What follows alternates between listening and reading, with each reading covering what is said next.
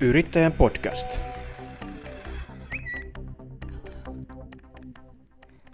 Tervetuloa hyvät kuulijat Yrittäjän podcastin seuraan. Toivotan tällä kertaa erityisen tervetulleeksi ne, jotka ovat kiinnostuneita etätyöskentelystä ulkomailla, sillä siitä tietää tämän kertainen vieraani. Hän on TalentBean perustaja ja yrittäjä, joka työskentelee itse ulkomailta käsin, mutta tämän lisäksi koko yrityksen työntekijät tekevät e-, etätöitä, eli tällä tamperelaisfirmalla ei ole lainkaan omia fyysisiä toimitiloja. Siispä toivotan tervetulleeksi yrittäjän podcastiin Samuli Salosen. Kiitos paljon kutsusta. Kiva päästä jakamaan tänä ajatuksia etätöistä ja toivottavasti inspiroida muitakin yrittäjiä lähteen etätöihin ulkomaille jossain kohtaa. Missäs päin olet tällä hetkellä? Tällä hetkellä kuule tuota, istun Las Palmasissa Kanarian saarilla ja täällä on mukava, mukavat kesäiset kelit, voi sanoa Suomen, Suomen kesäaika lailla, 22 astetta ja aurinko porottaa, niin tota, täällä, täällä tällä hetkellä hommia tekemässä. Eli ero on noin 25 astetta, mutta täälläkin paistaa aurinko lähes pilvettömältä taivaalta äänityspäivänä Suomen päässä. Ää, mutta lämpö, lämpö on toki se, mitä siellä sitten riittää tähän vuoden aikaan paljon enemmän. Ää, miksi olet päätynyt juuri Las Palmasiin? Joo, se on, se on hyvä kysymys. Mä, mä itse olin ö, viime vuoden talven, mä olin Mauritiuksella etä, e, etätöissä, silloin sai ensimmäisen kosketuksen etähommiin ja nyt, nyt tänä vuonna niin ensimmäistä kertaa yrittäjänä etä, etätöissä ja tota, sitten sit lähti tekemään ikään kuin listaa asioista, mitä haluaisit paikassa täyttyy. Oikeastaan ehkä tärkeysjärjestys oli se, että numero yksi, netin pitää olla kunnossa, koska tässä tehdään niin hommia internetin ylitteen ja va- vaikka tuli moni mielenkiintoisia paikkoja vastaavia, niin olisi ollut kiva mennä, mutta jos, jos ei ole hyvät nettiyhteydet, niin tota, se, se oli tärkeä ja itse niin kuin Kanarian saarilla on yhdet Euroopan nopeimmista nettiyhteyksistä, tänne tulee valokuitu tuolta merenpohjaa pitkin, niin on erittäin kovat, kovat netit. Sitten toinen oli se, että aikaero on suurin piirtein kohtuullinen. Täällä ollaan pari tuntia tuota, Suomea takanapäin, kun kello on siellä Suomessa vähän yli 12, kun sä nauhoittelet, niin täällähän kello on varti yli 10. Ja sitten viimeisenä oikeastaan voisi sanoa, että niin kun ilmasto, eli tosissaan, mitäs täällä paistaa 300 päivää vuodessa aurinko, aika tasaisen se parikymmentä astetta lämmintä näin niin kuin talvella. Ja sitten ehkä viimeisen, mikä on aika kiva suomalaiselle, niin hinta-laatusuhde sinänsä, eli kun pystyy Suomen palkkatasolla tekemään hommia, niin täällä on aika edullista ää, elää ja jää, jää kivasti tota, rahaa sijoituksiin ja pystyy, pystyy pitämään kivan, kivan elämäntyylin täällä. Niin tuossa oikeastaan pääsyyt, miksi Las Palmasiin päädyttiin justiinsa. Monelle varmaan se ilmasto on ykkönen ja taitaa tuo kolkka maailmassa olla Euroopassa se, josta, tai jossa pisimmälle riittää lämpöä tai ympäri vuoden.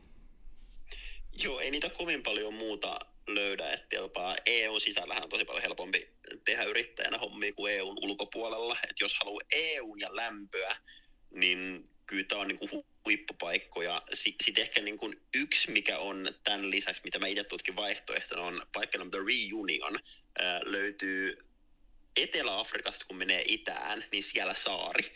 Ja tota, vaikka lokaationa kuulostaa siltä, että ei ole EUta, niin se on osa Ranskaa ja se on osa EUta. Ja siellä muun muassa tuota, suomalaiset voivat nauttia mobiilidatasta samoin ehdoin kuin missä tahansa muualla Euroopassa ja euro on käytössä ja muutenkin niin kuin EU-lainsäädäntö, jos miettii vaikka etätöitä, niin se, se on sitten tämmöinen villekortti, mitä tuli itse tutkittua kanssa.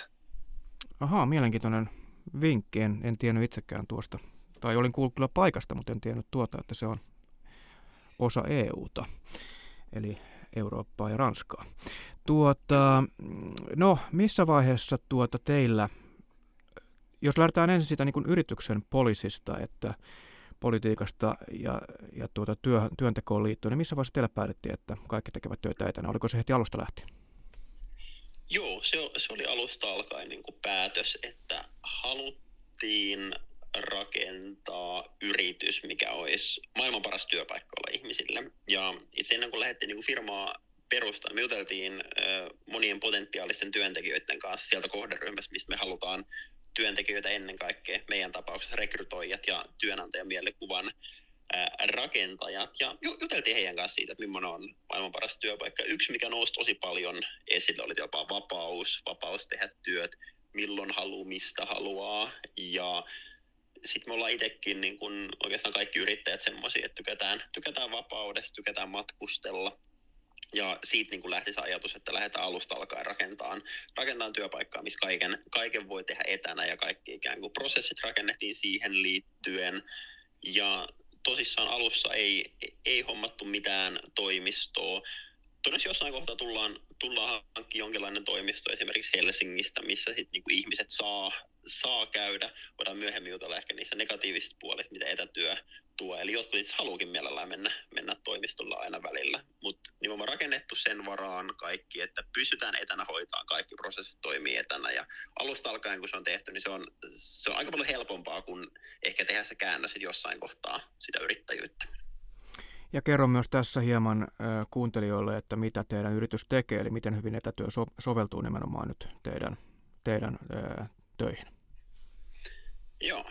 Meidän, meidän yritys tosissaan me tehdään rekrytointeja, rakennetaan työnantajan mielikuvia ennen kaikkea kovaa kasvaville SaaS- ja teknologia-alan firmoille. Eli se on se sweet spot. Ja se, se ehkä mikä on mielenkiintoista, jos me oltaisiin sanotaan neljä vuotta sitten sanottu, että hei, rekrytointitoimiala ja tehdäänpä kaikki etänä. Ja mä luulen, että ihmiset olisi vähän ihmetellyt, että eikö se pitää kädellä sitä, kätellä sitä ihmistä, kuka tulee töihin ja pitää päästä livenä haastattelemaan ja muuta, mutta kyllä tämä toimiala on tosi vahvasti mennyt, mennyt niin kuin etänä tekemiseksi ja niin kuin meidän toimialalla rehellisesti ei, ei ole mitään, mitä ei pystyisi etänä tekemään. Mielenkiintoista, eli siis videohaastatteluja näin vai miten? Joo, sitä, sitä paljon meidän niin rekrytoijat, rekrytoijat tekee. Ja sitten jos miettii vaikka tuota työnantajan mielikuvan puolta, niin siellä on tosi paljon sisällöä tuotantoa esimerkiksi asiakkailta, vaikka tekstimuodoissa, somekanavien ylläpito, urasivujen teko, uratarinoiden tekemistä. Ja nimenomaan heidän rekrytointipuolella, niin toki haastattelut on yksi, yksi iso osa rekrytointiin, mutta ehkä tänä päivänä tuntuu, että vielä, vielä isompi osa on se, että metsästetään niitä ihmisiä, ketä voisi vois haastatella. On, LinkedInistä etitään heitä, kontaktoidaan heitä mm. ja niin kuin siihen mm. liittyvää työtä ja sitten toki niin kuin yleisesti yleisesti ottaen rekrytointiprosessin kehittämistä mm. ja näihin liittyviä juttuja. Ja sieltähän löytyy ihmistä nykyään yhtä sun toista somesta, hyvässä ja pahassa. Että... Aivan. No tuota, sinä olet siis ollut äh, ilmeisesti etätyön kannattaja, niin tuota, missä vaiheessa aloit sitten pohtia sitä, että etätyötä voisi nimenomaan lähteä tekemään ulkomaille, et, et tyytynyt siihen järverantamökkiin tai, tai tuota, kerrostalon keittiöön? Joo, se oikeastaan, ky- kyllä mä sanoisin itsellekin, että toi korona toi, toi niinku sen vauhitukseen, että mä olin, mä olin silloin kun korona alkoi, mä olin just aloittanut uudessa, uudessa työssä, silloin. Mä tein silloin vielä myyntiä ja myynnin johtamista markkinointitoimistossa nimeltä Advanced B2B, missä oli, kanssa, niin kuin, oli sallittu tehdä etänä, etänä töitä, mutta siellä, siellä niin ekat pari kuukautta toimistoa tuli oltu aika paljon ja sitten iski korona, silloin mekin siirryttiin kaikki kaikki etämoodiin, niin kuin muutkin, muutkin firmat. Ja tota, si- silloin mä tein mun Kallion kaksiosta hommia, ja jossain kohtaa se alkoi tuntua niin kuin tosi pieneltä. Ja sitten me päädyttiin muuttaa Tampereelle ää, tuota, korona, korona-aikaan, ja sitten huomasin, että hetkone, että nyt voidaan olla eri kaupungissa. Toimisto oli Helsingissä, pystyi Tampereelta hoitamaan kaikki asiat. Ja sitten sitä alkoi niin enemmän miettiä, että hei, että jos tämä homma hoituu toisesta kaupungista, niin miksi tämä ei hoituisi toisesta maasta? Että onko siinä jotain niin kuin eroa oikeasti? Ja sitten kun sitä pohti, pohti hetken aikaa, niin toki, toki niin jotain käytännön juttuja, mistä voidaan tänään, tänään jutella tarkemmin. Mutta niin ytimekkäs on hyvin samanlaista. Et mulla just yksi asiakas vaikka pohti, että pitäisikö palkata itselle työntekijä, kuka haluaisi tehdä etänä hommia. Mä kysyin häneltä, että onko hän huomannut eroa siinä, että ollaan me Tampereella vai Las Palmasissa. Ja asiakas sanoi, että ei hän oikeastaan tiedä, että missä sä oot tällä hetkellä.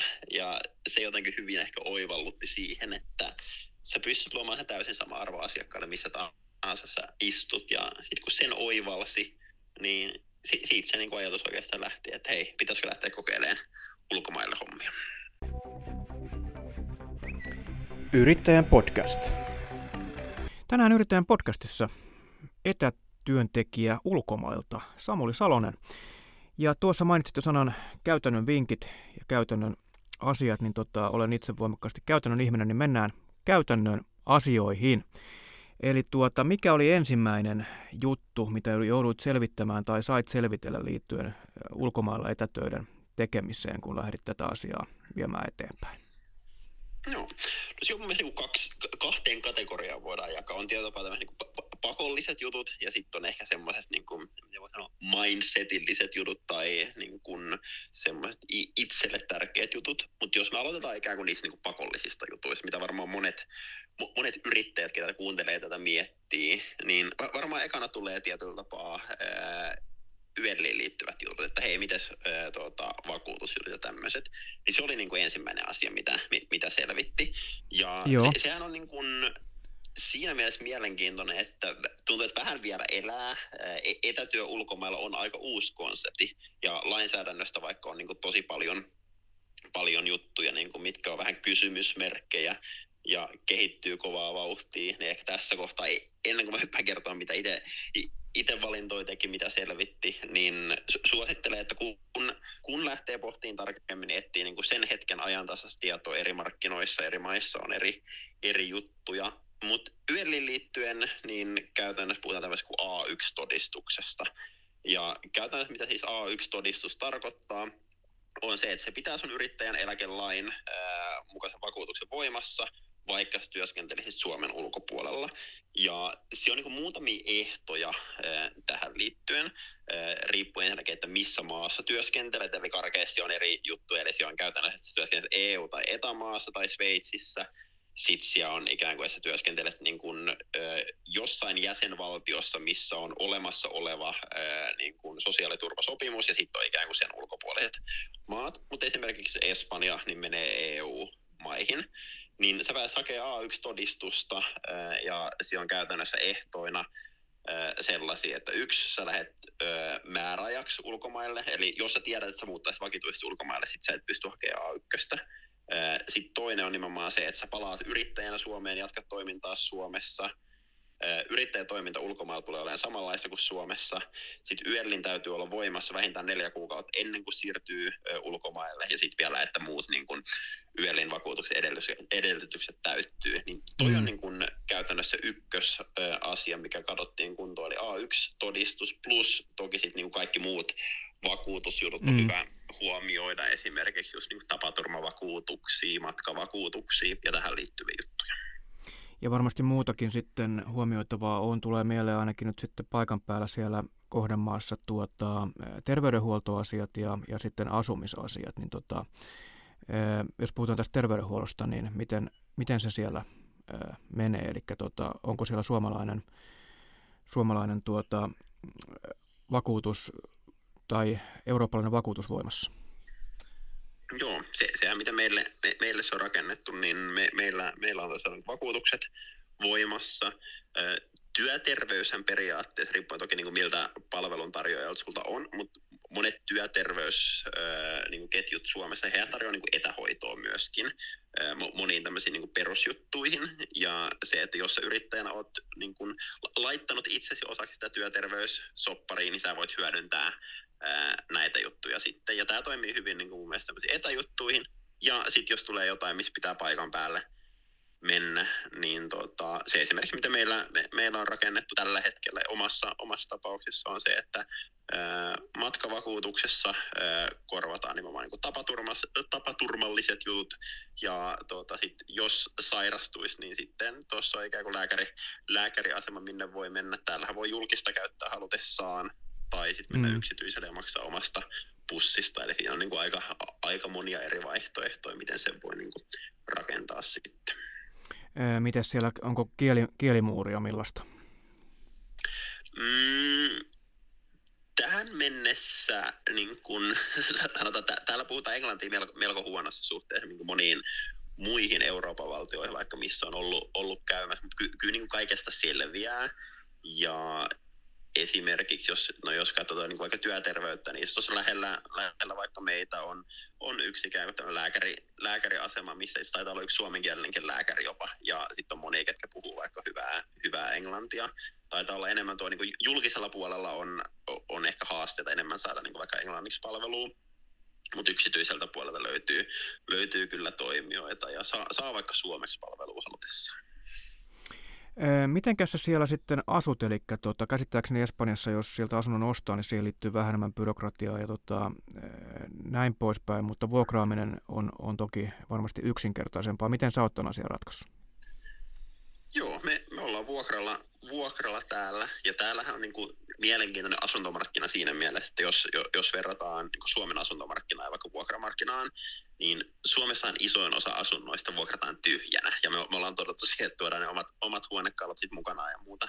Mutta täällähän itse niin kuin iso, iso osa vuokramarkkinasta on, on nimenomaan niin kuin turisteille tai ihmisille, ketä on etätöissä. Ja täältä löytyy tosi tosi paljon kalustettuja ää, asuntoja, mitä voi vuokrata niin kuin lyhytaikaisesti tai pitkäaikaisesti. Et meillä esimerkiksi tämä meidän oma, o, oma asunto, niin tota, peruskolmio tässä tota, yhden korttelin päästä ää, päärannalta.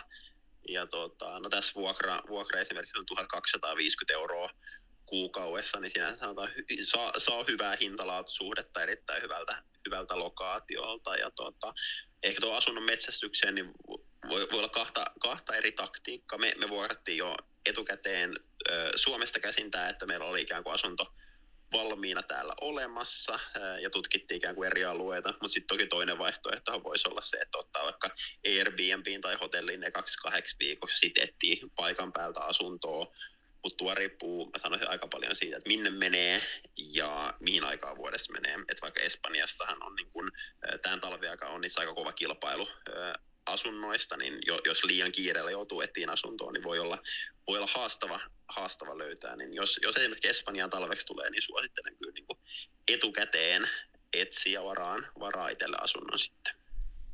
Miten kauan aiot siellä olla ja miten tämä oleskeluajan pituus, vaikuttaako se johonkin sitten, jos puhutaan suomalaisen yhteiskunnan tuota, niin kuin asioista? Sä et varmaan juuri mitään etuuksia saa, että niihin se ei, ei vaikuta, mutta tuota, vaikuttaako se johonkin se, kuinka kauan siellä vietät putkeen aikaa? No me, me, me ollaan itse neljä kuukautta täällä. Me tultiin, tultiin marraskuussa, marraskuun alussa ja tullaan helmikuun lopussa, lopussa takaisin Suomeen. Eli meillä on neljän kuukauden reissu. E, ehkä se, niin kuin mikä, mikä vaikuttaa eniten, no, puhuttiinkin tuosta A1-todistuksesta. Siinä toisessa se raja on kaksi vuotta, eli se on, se on niin kuin pitkä.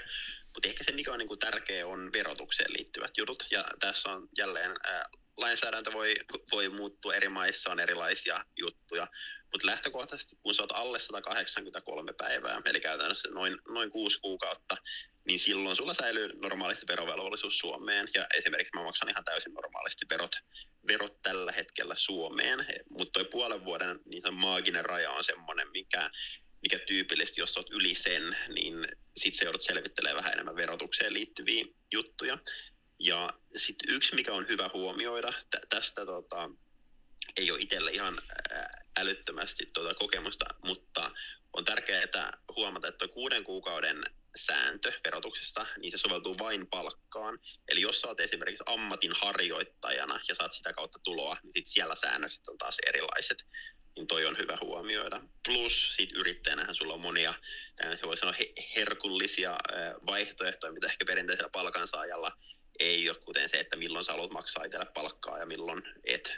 Eli tietyllä tapaa ajatellaan, että jos, jos olisi vaikka pidemmän, pidemmän pätkää, vaikka talous on, on kunnossa, niin sunhan ei periaatteessa välttämättä pakollista maksaa esimerkiksi palkkaa siinä aikana, kun sä oot ulkomailla, jolloin sulla ei tule vaikka noita verotuksellisia velvoitteita kohti niin kuin ulkomaita.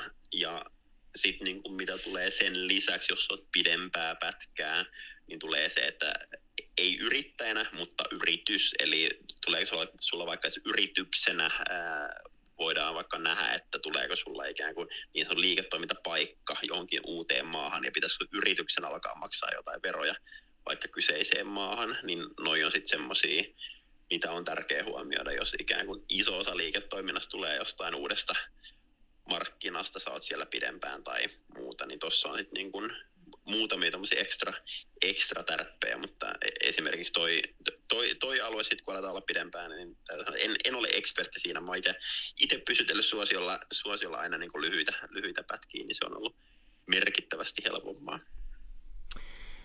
Mitenkäs tämmöinen etätyövaihtoehto toimii silloin, jos ottaa perheen mukaan, onko sinulla kokemusta tota itselläsi tai jotkut kuullut siitä, että miten siellä järjestyy sitten koulu, koulussa käy, käymiset ja muut, muut asiat?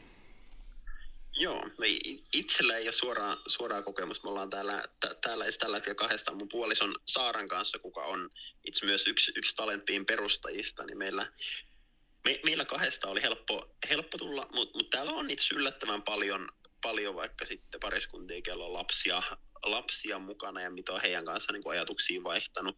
Niin tyypillistä voisi sanoa, että niin, niin kauan kun on niin kuin alle kouluikäisiä, niin erittäin helppoa. Käytännössä jos tulet yhtään isompaa paikkaa, niin löytyy, löytyy päivähoitopaikkoja ja esimerkiksi monet, monet kenen kanssa täällä, täällä on juteltu sekä suomalaisia, mutta sitten vaikka Saksasta on törmännyt tosi moneen perheeseen, ketä on, niin he, he niin vaan ylistää sitä, että kun saa lapsen niin kuin monikieliseen päiväkotiin, ja sitten, että heidän lapset puhuu tällä hetkellä niin kuin, alle kouluikäisenä, niin sujuvaa saksaa, sujuvaa espanjaa, sujuvaa englantia käytän niin äidinkielitasolla. Et se, se tuo kivan, kivan ekstran. Sitten kun mennään niin kuin kouluun, niin toki on hiukan, hiukan eri riippuen jos siitä, että millaisen, millaisen koulutuksen haluaa lapsille antaa, mutta kyllä niin kuin tämän tyyppisissäkin paikoissa, kuten Las Palmas, niin täältä löytyy tosi, tosi laadukkaita kansainvälisiä kouluja, että ehkä se on sitten niin kuin, mm, tärkeä huomioida just, että mihin paikkaan mm. menee ja mitä, mitä sieltä löytyy. Että se, se ehkä sitten vähän rajaa, mm. rajaa paikkoja ja sanotaan yleensä, isommissa paikoissa yleensä on niin kuin isompi valikoima, valikoima sit kouluja kanssa. Ja toki koulu sitten siellä jotain maksaakin. Joo, kyllä se tyypillisesti noin kansainväliset tuppaa, tuppaa olemaan yksityisiä, yksityisiä kouluja, niin niistä jonkin, jonkin verran joutuu, mm. joutuu pulittaa sitten toki. Yrittäjän podcast. Tänään Yrittäjän podcastissa puhutaan etätyöstä ja etätyön tekemisestä ulkomailla. Vieraanani on Samuli Salonen, Talentbean toinen ää, perustaja. Vai oliko teitä useampia kuin sinä ja vaimo? Tarkastan tässä. me, me, meitä olisi kolme, kolme. Meillä on tuota, minä, Saara ja sitten on vielä Siiri, kuka itse tällä hetkellä Helsingistä, Helsingistä tekee töitä. Meillä kolme, kolme perustajaa on yhteensä. No niin. Öö, Tuossa puhuit alkuvaiheessa siitä, miten olet tästä hyötynyt tästä ratkaisusta. Minkälaista se arki, arki siellä on? Arki on kuule vallan, vallan mukavaa. Täytyy sanoa, että ennen kaikkea tuo valo ja lämpö, lämpö tuo energiaa päiviin. Mutta mut ehkä se, niin kun, mikä on, on mielenkiintoisinta, niin y- yksihän on aikaeroon liittyvät jutut. Eli t- täällä päivä, päivärytmi on vähän erilainen kuin Suomessa – toki riippuu millaista työtä, työtä tekee, niin voi, voi sitä valita, mutta me, me ollaan aika lailla tehty niin Suomen rytmissä töitä, eli käytännössä kun Suomessa, jos karkeasti miettii, että tekee kahdeksasta neljää hommia, niin me ollaan täällä, täällä tehty ehkä kuudesta tai seitsemästä aloitettu ja lopetettu aikaisin, aikaisin iltapäivästä hommat. Ja oikeassa se arki, arki menee niin kuin duunin, duunin lisäksi urheillessa. Padelihan on Espanjassa aika, aika suosittu laji ja siihen on itsekin koukuttunut täällä, niin sitä tulee paljon, paljon pelailtua. Ja sitten me tota, tammikuun alusta päätettiin pilotoida nelipäiväistä työviikkoa meidän, meidän firmassa sekä, sekä työntekijöillä että, että meillä perustajilla. Ja nyt, nyt sitä on tässä reilu, reilu kuukauden päivät ää, tehty koko porukalla. Niin se, se tuo kivan mukavat viikonloput, että pystyy aina perjantai, lauantai, sunnuntai nautiskelee elämästä. On sitten jos että käydään, käydään rannalla sporttailemassa, tutkimassa saarta. Ruokakulttuuri on Espanjassa erittäin, erittäin hyvä, sanotaan hintalaatusuhteeltaan merkittävästi parempi kuin Suomen, Suomen ravintolakulttuuri omasta mielestä ainakin. Mainitsit, mainitsit myös tästä taloudellisesta puolesta, eli olet kokenut, että, että tota enemmän ja kenties rahaa muun muassa sijoituksiin. Niin kerro siitä hieman lisää, eli miten paljon tässä, tämä ratkaisu tavallaan säästää? So, kyllä säästää, että niin kun asuminen itsessä, jos me katsotaan niin vuokra, vuokratasoa tai omistamista, niin se, se on aika lähellä Suomen tasoa. Toki, toki riippuen missä kaupungissa asut, mutta jos miettii, että sä Helsingistä odat kaksi tai kolmio ja maksat vähän yli tonnin siitä kuukaudessa esimerkiksi ö, vuokraa, niin samalla hinnalla saa täältä niin kuin omassa mielestä ainakin niin kuin sijainniltaan vielä, vielä paremman ö, asunnon, eli sitä kautta niin kuin asuminen on suurin piirtein saman hintas, mutta ehkä se, niin kuin, missä ne hyödyt sitten tulee on niin kuin kaikki muu. Eli no ensinnäkin siis palvelut on tosi paljon äh, halvempi, on se sitten, että käyt hieronnassa, parturissa, äh, kaikki urheilupadelit, kuntosalit, niin karkeasti voi sanoa, että puolet halvempaa, äh, mitä Suomessa. Ravintolat, äh, karkeasti puolet halvempaa, menet syömään tai äh, juomaan tai jäätelölle. Mm, ruokakaupat, äh, vähän riippuen asioista. Jo, jo, jos ostaa jotain, mikä on tänne tuotu, niin se on kallista, mutta jos ostaa mitään, mikä on ikään kuin tuotettu täällä, niin on merkittävästi halvempaa kuin Suomessa. Bensa taitaa maksaa joku 1,3 euroa litralta. Ja muutenkin niin ka- kaikki elämiseen liittyvä on noin puolet, lähes puolet halvempaa verrattuna niin kuin vaikka Helsinkiin, niin ky- kyllä siellä niin kuin yllättävän paljon, paljon sit säästöä niin kuin tulee, tulee kuukausitasolla tuossa kulupuolessa. Te olette siellä neljä kuukautta, niin miten tämä asuminen on sitten järjestetty? Eli oletteko palaamassa ja palaatteko samaan asuntoon vai pitääkö se etsiä sitten joka kerta erikseen uudestaan? Joo, meillä on itellä, itellä sitten taas Tampereella omistus, omistusasunto ja se, se on vuokrattuna siellä tällä hetkellä kalustettuna – Tällä kertaa löytyi vuokralaiseksi tota, yksi pariskunta, ketä oli ostanut uuden, uuden asunnon ja heillä oli remontti, remontti siellä äh, vähän venähtänyt ja tarve väistötilaa. Ja itse viime talvena kun oltiin, niin siinä oli yritys äh, vuokralla, kello työkeikkaa Tampereella, niin tota, me, me ollaan kalustettuna vuokrattu, vuokrattu se talveksi, niin saadaan niin vuokra, vuokratuloja ja katettua kivasti ne kulut, kulut mitä siitä, siitä menee Suomen päässä, niin ei tarvitse kahdesta, kahdesta asunnosta päällekkäin maksella. Mutta nimenomaan sitten, kun jos palaatte Espanjaan, niin pitääkö sieltä sitten vuokrata uudestaan? Vai, vai onko sama asunto? Joo, yes. tuota, joo ky- kyllä käytännössä, että niin kuin, toki nyt, nyt kun on täällä tämän ensimmäisen äh, talven ollut, niin on toki päässyt niin tutustumaan ihmisiin. Ja e, esimerkiksi niin kuin mä, luulen, että tämä vaikka meidän nykyinen, nykyinen asunto, meidän piti itse alun perin olla kolme kuukautta täällä ja pidennettiin kuukauden, niin saatiin, saatiin lisäysaikaa. Ja mä luulen, että tässä, tässä kun omistajalla vaan heittäisi viestiä, että hei, ensi talvena löytyisikö, löytyisikö tota, vapaata, niin mä uskon, että sekä tästä löytyisi, että sitten täällähän on tosi paljon kiinteistövälitysfirmoja, ketkä vuokraa ikään kuin useiden eri ihmisten asuntoja, niin nyt kun on vaikka päässyt tutustumaan heihin kanssa, niin sitten voi kysellä, kysellä, että minkälaisia vaihtoehtoja löytyisi, löytyisi ensi talvella, jotta voi sitten ikään kuin vuokrata hyvissä ajoin, jos tänne, tänne päätyy taas tulemaan. Puhutaan tähän loppuun itse sitä työn tekemisestä, eli tota, miten koet e, muun muassa tehokkuuden ja tämmöiset asiat e, Suomi versus siellä Las Palmasissa, niin tota, miten se työn teko on sujunut ja mitä etuja siitä olet kokenut? Joo. Mä luulen, että jos, niin kun, no jos me verrataan etätyötä sekä Suomessa että Las Palmasissa, niin varmaan niin hy, hyvin samankaltaisesti rehellisesti. Toki niin itselle, itselle tämä aurinko ja lämpö tuo, tuo energiaa, mutta ehkä se, niin kuin mikä on niin kuin mielenkiintoisinta, on tietyllä tapaa, että jos me verrataan ylipäänsä etätyötä ja tietyllä tapaa vaikka toimistolla työskentelyä, että mitä, mitä niin kuin hyötyjä on ja sitten taas toisaalta mitä haittapuolia mm. on, niin hyvissä puolissa mun mielestä tietyllä tapaa just se, että tuo se joustavuuden, suunnitella päivän, niin kun omien aikataulujen mukaan ja tuo, tuo niin kivasti joustoa, joustoa päivää, että jos haluaa vaikka sanotaan lähteä padeliin pelaan kesken päivän, niin voi, voi käydä ja tehdä vaikka hommia sieltä sitten tuota, kahviossa tai muuta. Että muutenkin niin kuin, tosi paljon tehokkaampaa siinä mielessä, että ei, ei tarvitse käyttää aikaa vaikka siirtymiä asiakkaiden luo tai niin kuin tämän tyyppisiä juttuja. Mm, Mutta sitten taas ehkä ne, niin kuin, miten sanonut haittapuolet, mutta ehkä semmoista, mihin niin kannattaa ennen kaikkea keskittyä, jos lähtee etätyöhön, on se, että jos me ollaan ikään kuin toimistolla tai tehdään hommia yhdessä, niin siellähän niin kuin tulee vähän niin kuin luonnostaan tiedätkö, sitä yhteistä aikaa ja sparraillaan yhdessä ideoista ja muuta. Mutta etänä sitä ei tule automaattisesti. Eli sun täytyy tehdä sille aikaa.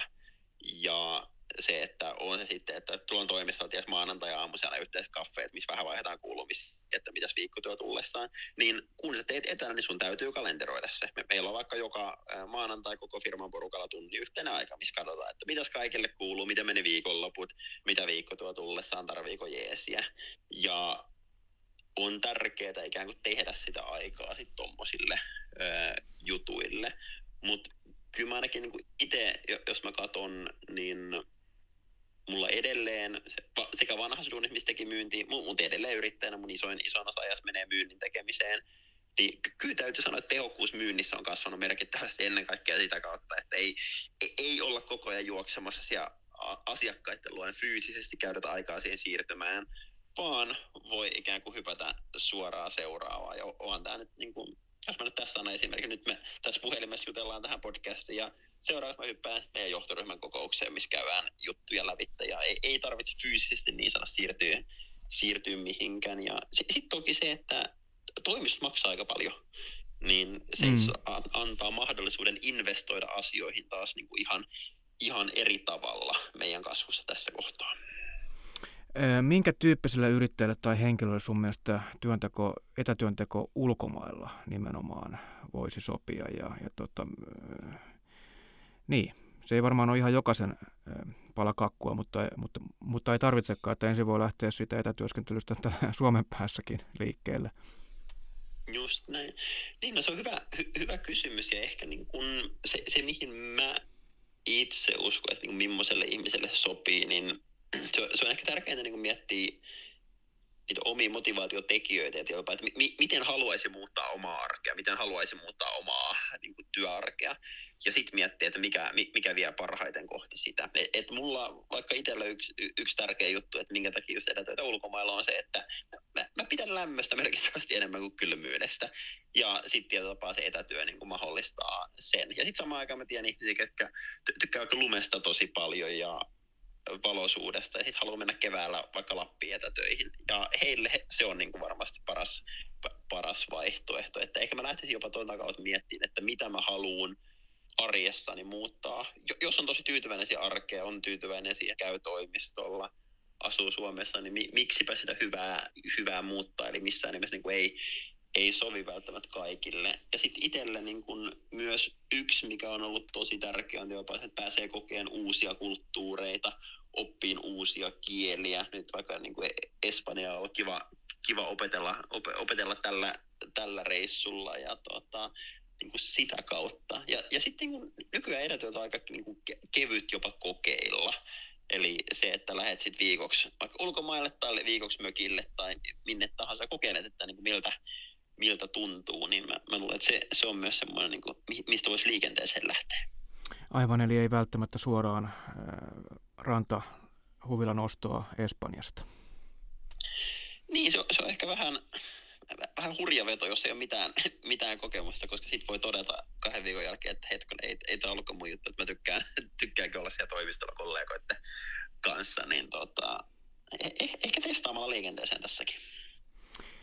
Kiitoksia erinomaisen informatiivisesta juttutuokiosta Samuli Salonen. Kiitos paljon. Oli mukava jutella. Toivottavasti saitte tästä hyvät kuulijat vinkkejä, jos olette itse suunnitelleet etätyön tekemistä Suomen rajojen ulkopuolella tai Suomessa. Me palaamme Yrittäjän podcastissa tuttuun tapaan uuden jakson ja uuden aiheen parissa kahden viikon kuluttua keskiviikkona. Siihen asti kaikille oikein mukavaa talvisen helmikuun jatkoa. Hei hei!